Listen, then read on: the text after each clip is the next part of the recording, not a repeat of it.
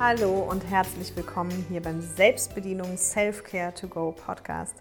Mein Name ist Caroline Gossen und meine Mission ist es, so vielen Menschen wie möglich dabei zu helfen, ihr ganz persönliches, sinnerfülltes Leben zu leben.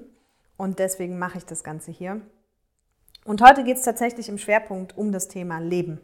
Also, was ist überhaupt das Leben und was, was bedeutet das und was macht es mit uns oder was macht es mit dir und was macht es mit anderen Menschen und genau da wollen wir heute mal tiefer einsteigen. Also wir hatten ja in der letzten Folge äh, wirklich das Thema Unterbewusstsein und jetzt, also um uns da so ein bisschen besser kennenlernen quasi zu können, wie wir da programmiert sind, haben wir darüber gesprochen in der letzten Folge. Und heute geht es aber mal erstmal einfach so um das große Ganze. So, ja, hey, was ist das denn und wie sind wir denn da auch vielleicht wirklich programmiert in Bezug auf das Leben?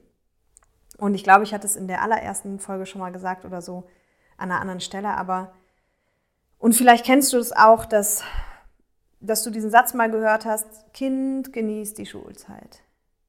Solltest du in Erwägung ziehen, dann noch zu studieren, genieße das noch mehr weil dann kommt der Ernst des Lebens. Und im Prinzip, ganz easy, ich stehe ja so auf ganz easy Sachen, ist das das Leben. Und im Prinzip ist das auch das Leben, was viele Menschen einfach führen, weil sie es genau so gelernt haben. Ja, das ist tra traurig, finde ich persönlich, weil was bedeutet das? Also es bedeutet am Ende, Kind genießt die Schulzeit und falls du studierst, genieße das auch, weil dann kommt der Ernst des Lebens. Das bedeutet, dass in unserer Software einprogrammiert ist, dass Arbeit der Ernst des Lebens ist. Und das ist natürlich fatal, weil das führt dazu, also ne, ihr wisst ja, was so eine Software macht, wenn, also was ein Computer macht zum Beispiel, wenn die Software was anderes programmiert hat als das, was du gerade machen willst, dann gibt es ja diese Fehlermeldung, ne? immer so pling, pling, pling, pling, pling. So lange, bis du das machst, was der Computer will. Also so lange, bis du OK klickst oder Fenster zuklickst oder was auch immer. Und das ist bei uns nichts anderes. Das heißt, wenn in unserer Software einprogrammiert ist, Arbeit ist der Ernst des Lebens, dann ist da einprogrammiert, dass Arbeit eigentlich keinen Spaß machen kann. Und so geht es halt eben ganz vielen Menschen auch. Ja, also es gibt ja immer wieder jedes Jahr diese Gallup-Umfrage, die ist bei vielen Leuten bekannt, aber auch immer bei ganz vielen noch unbekannt.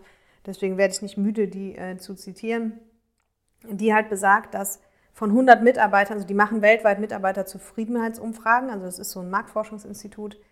Und in Deutschland kommen die halt seit zehn Jahren zum gleichen Ergebnis, was ich sehr erschreckend finde persönlich. Nämlich, dass von 100 Mitarbeitern einer Firma so circa, ich glaube, um die 15 haben eine sogenannte hohe emotionale Bindung. Das heißt, sie ähm, sind halt wie Unternehmer im Unternehmen. Ja, also die sind top motiviert, machen einen guten Job, äh, bringen Ideen ein und so weiter.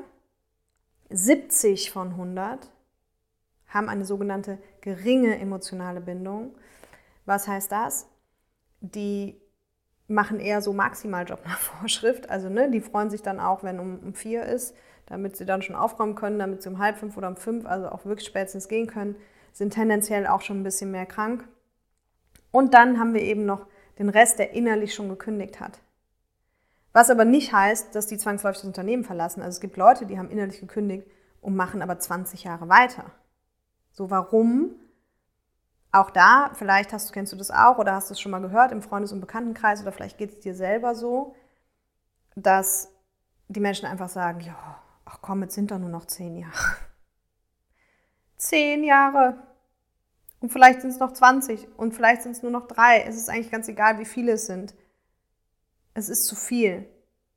Es ist zu viel, um weiterhin was zu machen, was einen selber überhaupt nicht erfüllt. Ich weiß noch, ich fand es so schockierend, als ich dieses eine Jahr festangestellt war und mir wirklich, ich damals halt auch ja in meinem Bekanntenkreis und, und einfach Menschen getroffen habe, die mir mit Anfang 30 schon Jahre und Tage bis zur Rente sagen konnten. Und da wusste ich, okay, hier läuft irgendwas schief, weil das kann nicht das Leben sein. Ja, das kann einfach nicht das Leben sein, weil ich habe mich ja schon geoutet in einem der anderen Folgen. Ich bin echt nicht gut mit Zahlen, Daten, Fakten. Aber dass wenn man sich sieben Tage, wenn man sieben Tage die Woche hat und sich immer nur auf zwei freut, dass das keinen Sinn macht, das kriege ich gerade noch hin. Ja, und das macht einfach keinen Sinn. So, weil das, das, das kann nicht das Leben sein. Und echt jetzt so nach zehn Jahren, wo ich das ja hauptberuflich mache, also beschäftigen tue ich mich ja schon mein Leben lang, also seit ich denken kann, glaube ich, mit diesem Thema. Ich bin ja auch selber mein größtes Experiment, das heißt, äh, du wirst da bestimmt auch noch eine ganze Menge von mir erfahren. Aber die größte Erkenntnis für mich ist wirklich so dieses, dieser banale Satz, und das ist bei vielen einfach auch ein Glaubenssatz, was das ist, da mache ich auch noch irgendwie eine Folge mal drüber. Ähm, dieser banale Satz, Kind, genießt die Schulzeit. Solltest du in Erwägung ziehen, dann noch zu studieren, genieße das noch mehr, weil dann kommt der Ernst des Lebens. Und der geht ja noch weiter und dann kannst du dich auf die Rente wieder freuen, wobei das bei uns in der Generation ja auch fragwürdig ist. Also die meisten wissen schon, dass sie sich wahrscheinlich nicht auf die Rente freuen können. Und in den zehn Jahren, wo ich mich jetzt mit, mit allen möglichen verschiedenen Menschen eben genau über diese Themen auseinandersetze, ist mir klar geworden, was dieser Satz für eine Macht in unserer Softwareprogrammierung hat. Ja? Und an der Stelle sage ich ja auch immer ganz gerne, ich weiß nicht, ob es in der letzten Folge gesagt habe, ist ja auch egal, man kann es nicht oft genug sagen, hey, okay, du kannst nichts dafür, wie du geprägt wurdest. Aber du kannst ab heute etwas dagegen. Es ist dein Leben ja, und du bist heute erwachsen höchstwahrscheinlich, wenn du mir zuhörst, oder kurz davor, wenn du schon ganz früh anfängst, was ich übrigens für sehr gut heißen würde. Und das heißt, du kannst was dagegen, aber da geht es natürlich auch um Verantwortung übernehmen. Und was wir ganz oft machen, also ich hatte es schon mal in einer anderen Folge von, von dass das Leben uns immer eine Entwicklungsaufgabe stellt, aber was wir halt ja eben oft machen, ist nicht genau hinzugucken, sondern andere Menschen zu beschuldigen. Also und, und eben nicht Eigenverantwortung zu übernehmen. Ja, ganz banales Beispiel. Wenn morgens im Seminar jemand zu spät kommt, und bitte, habe ich auch schon tausendmal gemacht und mache ich auch heute noch. Also im Seminar zu spät kommen meistens nicht, weil ich ja Referentin dann bin in den meisten Fällen. Das wäre schlecht. Aber machen halt eben Folgendes. Die kommen dann zu spät und sagen, so was sagen die in dem Moment? Ja, die sagen, ah sorry, ich bin zu spät, es war so viel Stau. Oder die Bahn ist nicht gekommen. Oder irgendwie sowas. Das sagen die. Ja, sorry. Das ist halt nicht der wahre Grund. Der wahre Grund ist halt, sorry, ich bin zu spät, weil ich bin zu spät losgefahren. Oder ich habe nicht genug Zeit einkalkuliert, um pünktlich anzukommen. Ja, ne, an der Stelle sage ich immer ganz gerne, hey, wenn, wenn ich einen Vortrag habe und mich hat jemand beauftragt, dass ich irgendwo um zwei in Berlin auf der Bühne stehe und ich würde da um Viertel vor drei ankommen und sagen, sorry, die Bahn war zu spät, ich glaube, wir wissen beide, dass ich dann nicht mehr beauftragt würde und wahrscheinlich auch bald von keinem mehr beauftragt würde. Aber warum geben wir so gerne die Verantwortung ab? Das ist auch ein bisschen so ein, so ein komplexes Gewusel, wie immer. Ja? Also äh, eins meiner Lieblingswörter, da kannst du dich schon mal dran gewöhnen, ist, es ist immer multifaktoriell. So, nicht, also alles im Leben ist multifaktoriell. Heißt, es hat immer mehrere Gründe. Also auch eine menschliche Verhaltensweise hat mehrere Gründe. Okay? So, also warum schieben wir so gerne die Schuld den anderen zu oder können zumindest selber nichts dafür? Auch das hat mehrere Gründe. Und zum einen ganz banal, auch wieder aus, aus der Schulzeit. Also wir haben ja in der Schule, habe ich schon mal drüber gesprochen in einer anderen Folge, diesen Fehlerfokus. Also wir lernen uns darauf zu fokussieren, was falsch läuft. Aber wir lernen auch, dass es unangenehm ist, wenn wir falsch sind. Und dass es keinen Spaß macht, falsch zu sein. Und dass man vielleicht sogar Sanktionen oder Strafen bekommt, wenn man falsch ist. Das heißt, was lernen wir? Wir lernen, es ist ganz wichtig, Fehler zu vermeiden im Leben. Heutzutage gibt es zum Glück wieder andere Bewegungen, also gerade was die Geschäftswelt betrifft, gibt es ja so dieses ganze agile Arbeiten, New Work, Design Thinking, wo es dann wirklich darum geht, Fehler zu machen und auf dem Weg zu lernen. Also da versucht, findet gerade so eine Parallelbewegung statt, die uns wieder irgendwie versucht umzuerziehen. Aber in den meisten von uns ist eben aufgrund dieser Tatsache erstmal eingespeichert, Fehler müssen vermieden werden. Und deswegen fällt es uns so schwer, uns hinzustellen und zu sagen, ah ja, also, sorry, ich bin zu spät, ich bin zu spät losgefahren. Ja? Weil wir einfach Sanktionen fürchten und weil wir einfach gelernt haben, unsere Software hat gelernt, Fehler machen wir nicht. Ja, ich liebe das auch in Deutschland übrigens. So dieses Ausstrahlen, also ich weiß, in anderen Ländern mag das auch so sein, aber bei den Deutschen ist es extrem, oder es ist mir bei den anderen noch nie so aufgefallen, dieses Ausstrahlen von Kompetenz bei völliger Ahnungslosigkeit. Ja, ist eigentlich gerührt genau daher. Das machen Menschen im Leben jeden Tag. Und ich mache mir da manchmal einen Spaß draus, nämlich wenn ich mit unseren Hund spazieren gehe, also der lebt bei meinen Eltern, und das ist so ein rumänischer Straßenhund und der ist wirklich sehr hübsch. Der ist sehr hübsch. Hat also zur Folge, dass viele Menschen auf mich zukommen, wenn ich mit dem spazieren gehe und fragen, ach, das ist aber ein schöner, was ist denn für eine Rasse? Und dann sage ich, das ist ein Jeduma. Und die Menschen gucken mich immer so an und sagen, ah ja, mm, ja, schön, nein, ist wirklich ein schöner Hund.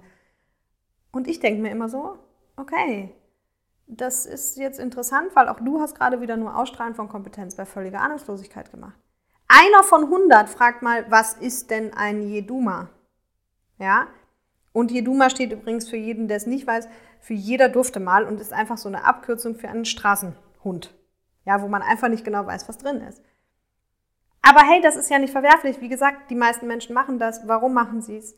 Weil wir in der Schule gelernt haben, dass Fehler machen blöd ist und dass es keinen Spaß macht und dass es vielleicht sogar Sanktionen gibt. Aber das macht ja keinen Sinn. Ja? Also, es macht einfach keinen Sinn. Es macht vor allem für ein sinnerfülltes Leben keinen Sinn, weil dann schiebe ich immer nur die Verantwortung weg. Und was passiert? Es passieren zwei Dinge. Wenn ich die Verantwortung wegschiebe, dann werde ich zum Opfer.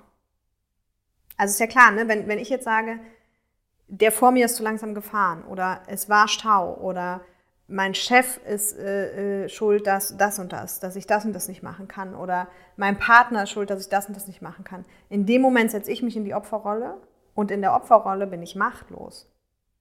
Das heißt, ich kann gar nicht mehr gestalten. Ja? Das heißt, es macht total Sinn, eigentlich eher in die Verantwortung zu gehen und Verantwortung zu übernehmen. Weil sonst wird es ein sehr, wie soll ich sagen, opferreiches Leben. Nein, also machtloses. Ne? Man ist ja dann, man ist machtlos einfach. Und das heißt, man ist in seinem eigenen Leben machtlos. Das ist der eine Punkt. Und der andere Punkt ist, dass noch hinzukommt, dass unser Unterbewusstsein, über das wir ja auch schon gesprochen haben, alles merkt und auch alles sich weiß. Und jedes Mal, wenn wir quasi die Verantwortung jemand anders hinschieben, obwohl wir eigentlich selber verantwortlich sind, betrügen wir uns letztlich selber. Ja? Und jedes Mal, wenn wir uns selber betrügen, und das hat auch nämlich wieder weitreichende Konsequenzen, weiß unser Unterbewusstsein ganz genau, dass wir uns da gerade irgendeinen Blödsinn erzählen, hat zur Folge, dass unser Selbstwert und unser Selbstvertrauen, also das Vertrauen in uns selber und das, was wir uns selber wert sind, sinkt. Weil, ganz ehrlich, also wie sehr würdest du einer Person vertrauen, die dir immer irgendwas sagt, wo du dann merkst, das stimmt nicht? Ja, und unser Unterbewusstsein kann man sich genau als so eine Person vorstellen. Also du weißt selber auch ganz genau, wenn du halt morgens wieder auf den letzten Drücker statt um sieben, um zehn nach sieben das Haus verlassen hast und dann halt noch krasser in den Berufsverkehr kommst als eh schon und dann halt zehn Minuten zu spät auf der Arbeit bist, dann weißt du, wenn du ganz ehrlich zu dir selber bist, ich bin zu spät losgefahren. Aber die Frage ist, gehst du ins Büro und sagst, sorry, ich bin zu spät losgefahren. Und wie gesagt, das machen wir nicht, weil wir in der Kindheit gelernt haben, dass es blöd ist. Ja? Ein anderer Grund ist auch, dass wir eben in der Kindheit genau das gelernt haben mit der Kompetenz. Dieses, wir müssen alles können. Auch das haben die meisten von uns gelernt. Hängt ja damit auch zusammen. Es ist nicht gut, etwas nicht zu können. Also müssen wir alles können. Weil wenn wir Mathe nicht konnten, mussten wir Mathe lernen. Wenn wir Geschichte nicht konnten, mussten wir Geschichte lernen. Wenn wir Englisch nicht konnten, mussten wir Englisch lernen. Das heißt, das Endergebnis ist, wir müssen alles können. Und wenn wir, wenn wir es nicht können, dann müssen wir zumindest so tun. Und abgesehen davon, dass es zu diesem Selbstbetrug führt, macht es, wie gesagt, auch gar keinen Sinn, weil du kannst gar nicht alles können. Das heißt, es macht viel mehr Sinn, einfach zu gucken, ne, hatte ich auch mal in einer anderen Folge schon gesagt, wo sind meine Stärken und auf die konzentriere ich mich, weil dann wird es auch ein spaßiges Leben. Und ich weiß nicht, wie es dir geht, aber wir Menschen, dadurch, dass im Unterbewusstsein, dass jeder von uns weiß, jeder, jeder von uns weiß, dass die Dinge so sind, wie ich sie gerade gesagt habe und dass wir diese Dinge machen. Und deswegen finden wir es auch alle so sympathisch, also mit alle und nie, ne? bitte, ich weiß, das ist rhetorisch nicht, nicht ganz die feine Art. Ähm, aber deswegen finden die meisten von uns auch so sympathisch, wenn einfach mal jemand sich hinstellt und sagt, was hast du gesagt? Kenne ich nicht. Oder was sollen wir machen? Ach so, nee, kann ich nicht, bin ich gar nicht gut drin. Das finden wir meistens total sympathisch bei anderen Menschen. Warum? Weil wir innerlich, wie gesagt, auch wissen, dass wir Schwächen haben, weil wir aber alle die ganze Zeit versuchen zu spielen, dass wir alles können, alles haben, keine Ängste und so, alles wunderbar. Und das macht halt gar keinen Sinn. Und wenn dann mal jemand anders quasi die Schwäche zeigt und sagt, hey, also, ne, ich oute mich ja immer ganz gerne mit Zahlen, Daten, Fakten, ist nicht so mein Ding, das ist so wirklich auch immer witzig, auch in Workshops, wenn ich Gruppen einteile und so. Das ist wirklich unlogisch ab und zu. Aber das ist doch das Schöne. Ja, die Strategie dazu lautet übrigens entwaffnende Offenheit, weil das Schöne ist doch, in dem Moment, wo ich das preisgebe, brauche ich mich auch nicht mehr schämen. Weil wenn mir jetzt hier irgendwas passiert in diesem Podcast oder in einem Seminar oder wo auch immer im Vortrag mit Zahlen was schief geht, ja, ich habe es doch vorher gesagt. Ne? Und es macht, wie gesagt, gleichzeitig auch noch sympathisch. Weil die anderen wissen auch ganz genau, dass sie Schwächen haben. Und es ist so anstrengend. Es ist so anstrengend wenn wir versuchen, die ganze Zeit alles zu können, alles zu wissen, stark zu sein. Also das ist wirklich so für ein sinnerfülltes Leben wirklich gar keine gute Idee. Okay? So, jetzt gucke ich nochmal hier in meine Notizen, weil ich ja immer noch so ein paar Fragen äh, quasi mitgebracht habe. Genau. Hm, hm, hm. Und weil ich mir dann auch immer noch ein paar Notizen mache. Damit ich nicht so, ah ja, genau, was nämlich auch ein spannender Punkt ist, also neben dem, was wir gelernt haben, was wir gerade gesagt haben, haben wir vor allem auch gelernt, haben wir verschiedene Klischees gelernt. Ne? Also es gibt ja in Deutschland, das finde ich immer ganz schön, also ich, ich bin jetzt immer nur in Deutschland, weil ich, weil ich überwiegend in Deutschland arbeite, nicht nur. Aber so, wir haben ja für alles im Prinzip eine klare Vorgabe. Also unsere Gesellschaft, diese Gesellschaftsklischees. Ne? Unsere Gesellschaft sagt uns im Prinzip, wie Liebe läuft, wie Arbeit läuft, wie das mit Geld läuft, wie das mit Erfolg läuft. Also es gibt für alles ein Klischee. Ne? Nehmen wir mal bewusst so dieses, dieses Thema Liebe. Ja? Da ist relativ einfach. Also wir werden groß und wir lernen, okay, man sucht sich einen Partner oder eine Partnerin und dann heiratet man, baut ein Haus und kriegt Kinder. Auch hier Achtung. Das ist wieder in der Software so einprogrammiert. Also in den meisten Soft Softwares. Softwares? Keine Ahnung, was die Mehrzahl ist. So, ist das so einprogrammiert. Und wenn das da einprogrammiert ist, findet das ja statt. Ja? Das heißt, ich glaube, viele Menschen folgen auch im Sinne Partnerschaft genau diesem Bild, einfach nur, weil es in der Software so einprogrammiert ist, ohne sich aber wirklich zu fragen, will ich das wirklich? Was bedeutet das? Ist übrigens auch in meiner Welt, und bitte, alles, was ich dir sage, ist nur herzlich willkommen in meiner Welt, weil auch hier, es gibt ja verschiedenste Menschen und verschiedene Meinungen und verschiedene Weltansichten vor allem. Aber in meiner Welt ist das auch ein Grund, zum Beispiel ein Grund, auch hier multifaktoriell, für, für diese hohe Trennungsrate. Weil wenn ich einfach irgendwas folge unbewusst und auf einmal stecke ich drin, auf einmal habe ich ein Haus da und habe Kinder und habe Familie und habe Verpflichtungen, keine Ahnung, und merke dann so, das ist nichts für mich dann wird es halt schwierig. Ja? Und klar, das ist bitte nicht der einzige Grund. Also Thema Partnerschaft an und für sich mache ich bestimmt auch noch mal eine Folge drüber. Wir brauchen ja auch noch andere Themen. Also da, da sehe ich es auch wieder ein bisschen so mit der Entwicklungsaufgabe. Das ist dann, das ist dann auch wieder ein spannendes Thema. Aber ähm, Fakt ist halt, wir lernen in Klischees. Wir lernen zum Beispiel auch, was Jobs betrifft, das ist auch total spannend, was ist ein vernünftiger Beruf. Ne? Also da lernen wir erstmal die meisten von uns Kind lernen was Vernünftiges. Also die Kinder, die freudestrahlend vor ihren Eltern gestanden haben und gesagt haben, hey Mama, ich werde Künstler oder hey, ich weiß, was ich machen will, ich werde, äh, was haben wir denn noch hier, ähm, ja Künstler, also Maler oder, oder Schauspieler oder ähm, Autor oder sowas haben die meisten Eltern höchstwahrscheinlich gesagt. Ja, die haben höchstwahrscheinlich gesagt, Kind, entweder, also ne, die haben entweder wahrscheinlich gesagt, Kind, also ganz ehrlich, such dir lieber was Vernünftiges, weil das ist eine brotlose Kunst. Wahrscheinlich sogar so in dem Zusammenhang. Und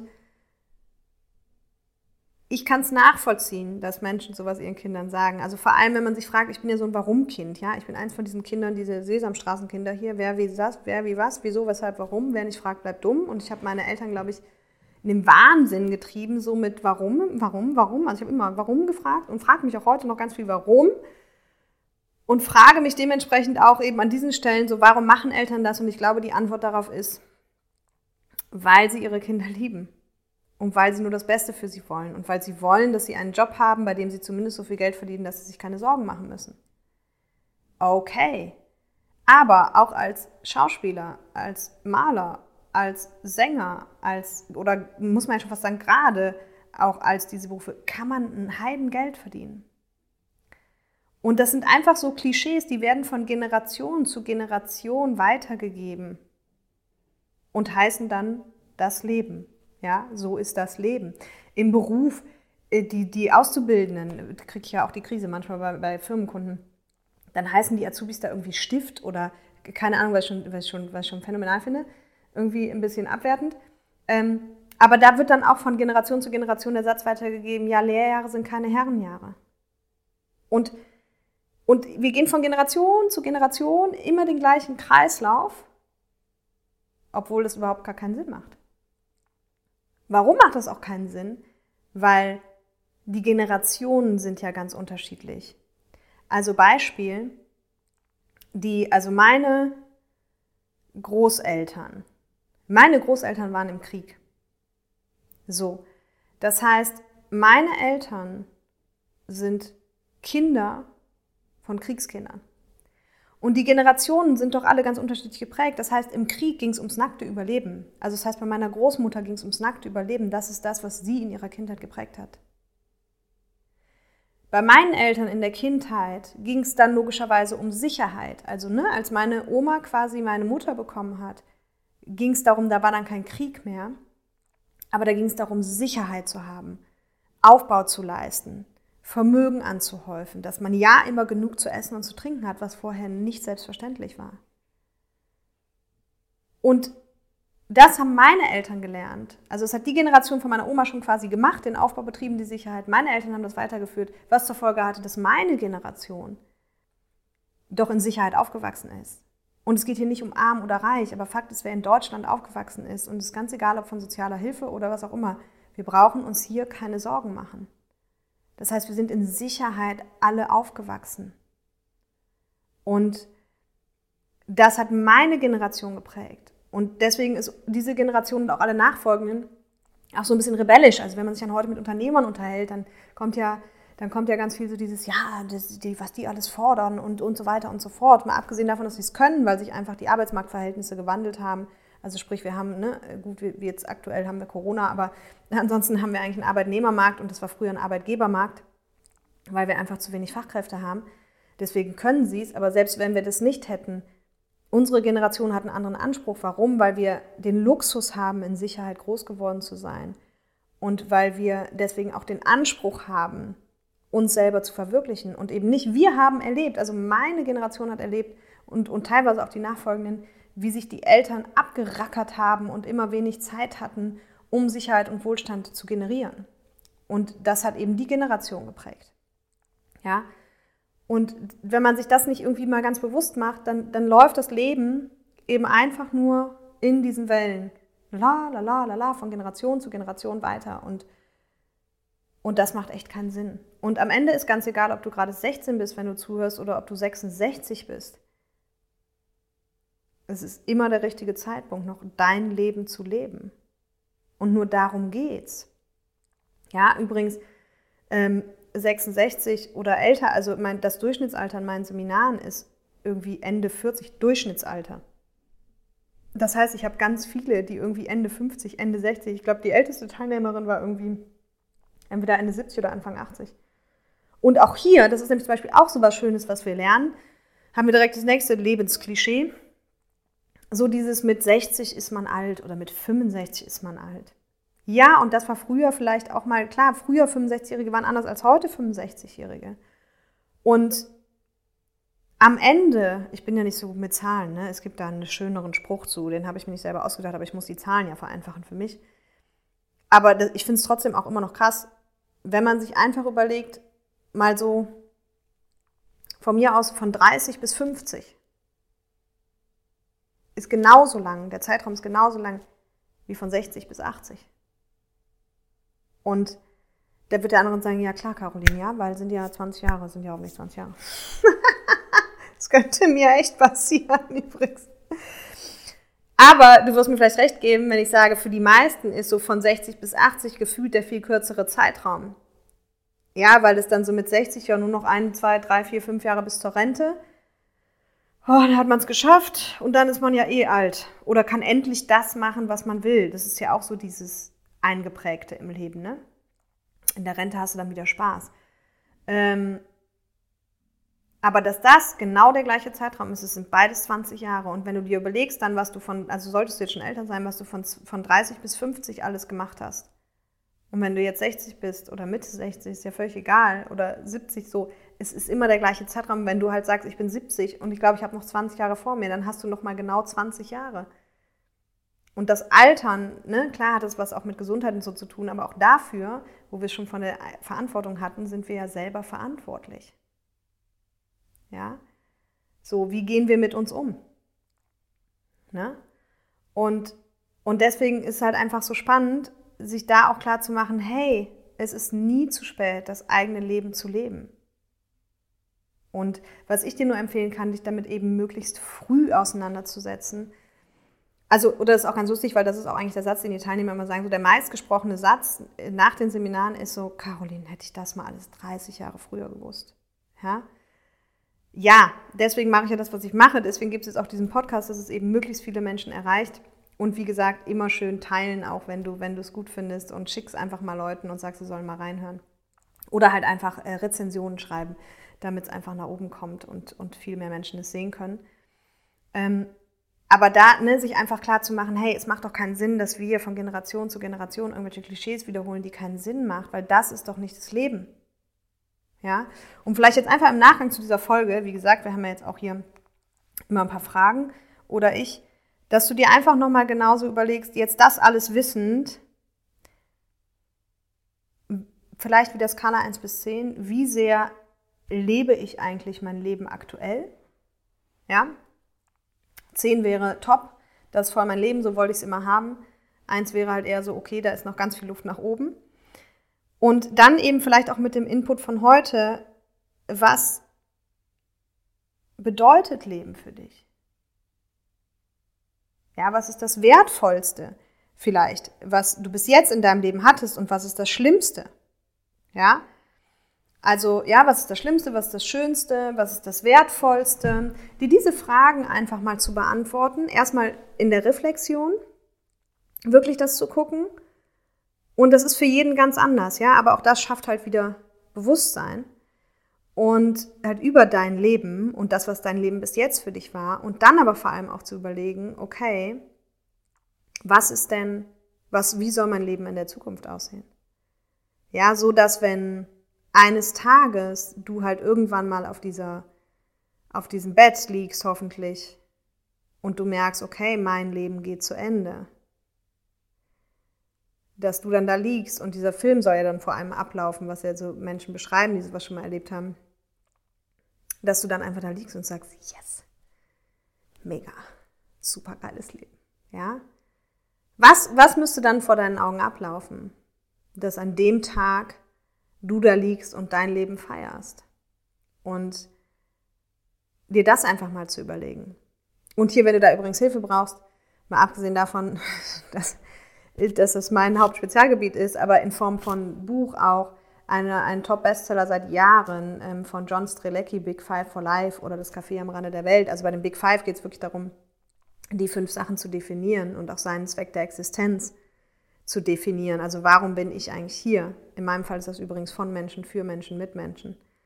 Ähm, und dir darüber einfach mal Gedanken zu machen.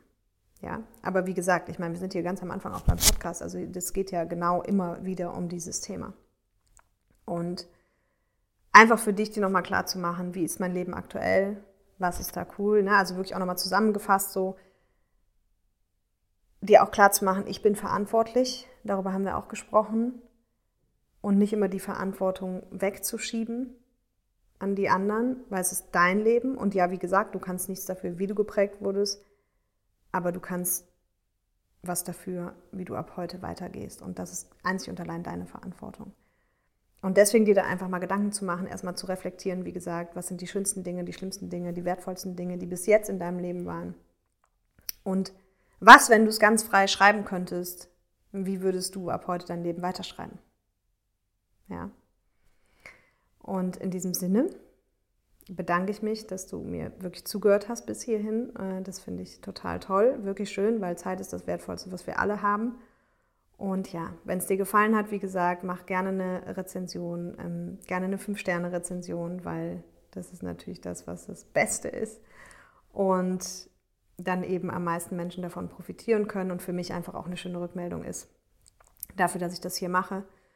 Genau, und schreib mir, wie gesagt, auch gerne ähm, sonst in den sozialen Medien, bei Facebook, Instagram, dass du mir einfach Kommentare schreibst zur aktuellen Folge, wie es dir damit ergangen ist. Ich freue mich immer von dir zu hören, weil so ist es ja ein sehr eindimensionales Medium. Deswegen äh, freue ich mich auch immer sehr über Interaktion da auf allen möglichen Kanälen. Und in diesem Sinne sage ich heute, leb dein Leben. Bis zum nächsten Mal.